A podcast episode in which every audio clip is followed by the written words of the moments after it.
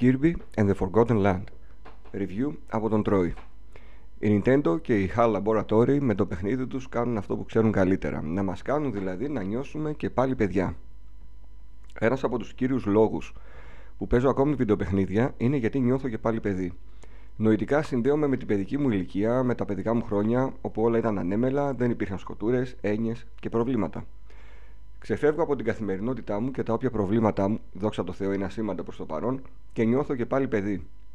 Το Kirby and the Forgotten Land το έπαιξα μόλις πρόσφατα και το αγόρασα day one και ήταν ένα διάλειμμα που το χρειαζόμουν στη χρονιά, κυρίως μετά την ολοκλήρωση μεταξύ άλλων παιχνιδιών των απαιτητικών GOTY Elden Ring και God of War Ragnarok.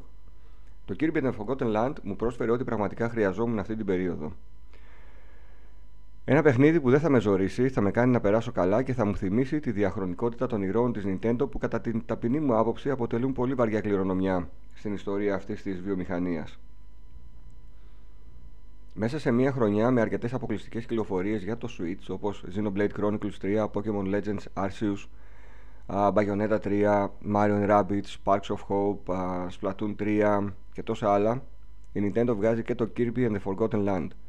Ένα παιχνίδι με δεύτερης διαλογής χαρακτήρα της Nintendo, ο οποίος δεν μας γέμισε αρχικά με αρκετές φιλοδοξίες.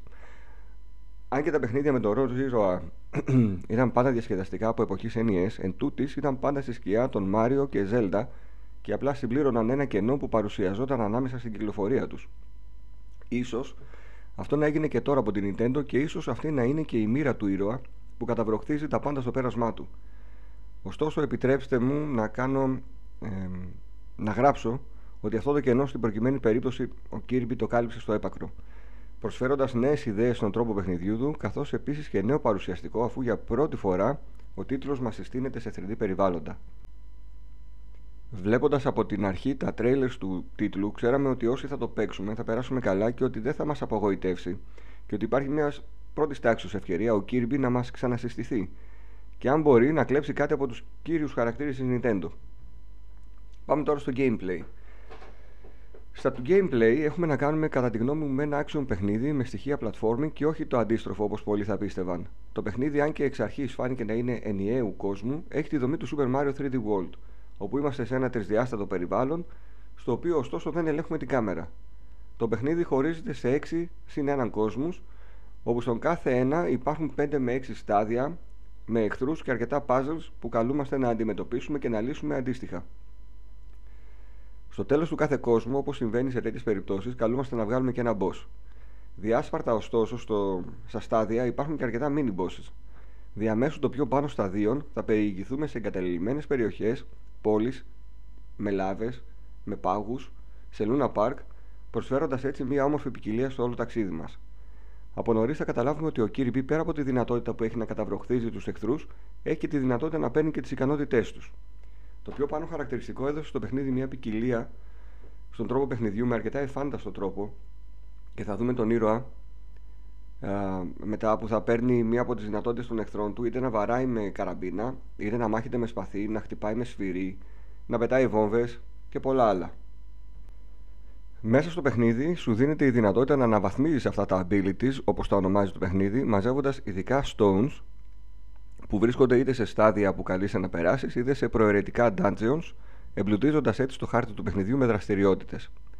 Μέσα ωστόσο από τη δύναμη του Kirby να καταβροχθίζει πράγματα, θα τον δείτε επίσης να μεταμορφώνεται σε αυτοκίνητο, κόνο, αεροπλανάκι και άλλα, κάτι που δίνει διαφορετικό τρόπο προσέγγισης στην εξερεύνηση των διαφόρων επιπέδων του.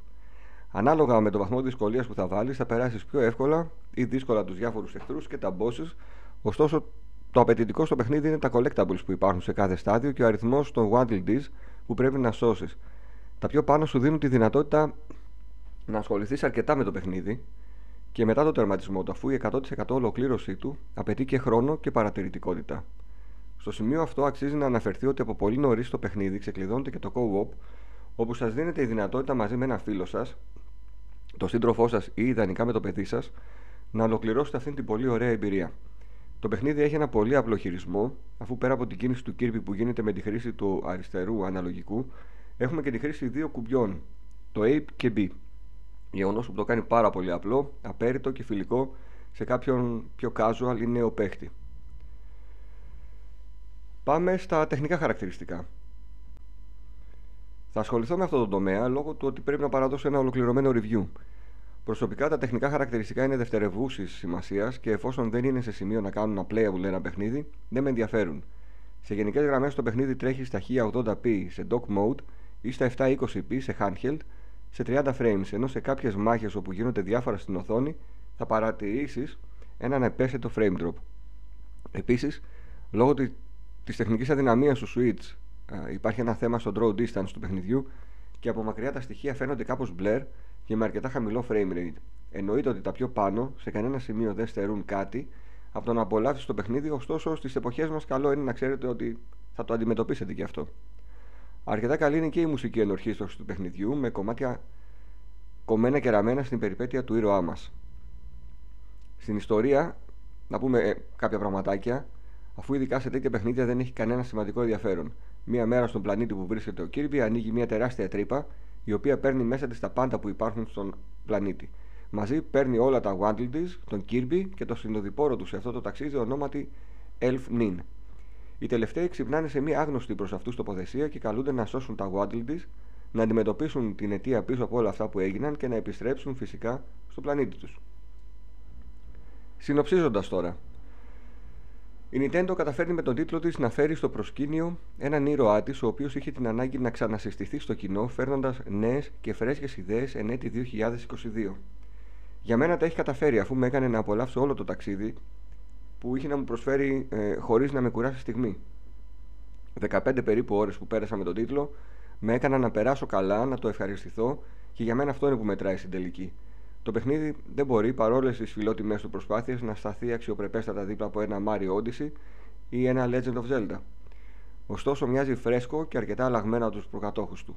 Αν ο Kirby πρέπει να φτάσει στα μεγάλα franchise της Nintendo, τότε το Forgotten Land του δίνει μια μικρή όθηση και αν η HAL Laboratory δείξει την ίδια δημιουργικότητα στα επόμενα παιχνίδια, τότε ίσως αυτός καταξιωθεί ακόμη περισσότερο, κατακτώντας ακόμη μια πιο σημαντική θέση ανάμεσα στους πρωτοκλασσάτους χαρακτήρες της εταιρείας από το Κιώτο.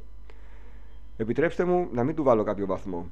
Θα σας ε, παρότρινα να το παίξετε ανεπιφύλακτα, αν σας αρέσει αυτό το χαριτωμένο στυλ που, έχει τα παιχνίδια, που έχουν τα παιχνίδια της Nintendo γενικότερα. Η αγαπημένη μας εταιρεία το έχει κάνει στο παρελθόν, το κάνει με μαεστρία τώρα και η κληρονομιά τη δεσμεύει έτσι ώστε να συνεχίσει να το κάνει και για το μέλλον. Τι ακριβώς, μα να μας κάνει να νιώθουμε και πάλι παιδιά και να περνάμε ευχάριστα την ώρα μας παίζοντας κάτι τόσο απλό, φρέσκο και όμορφο.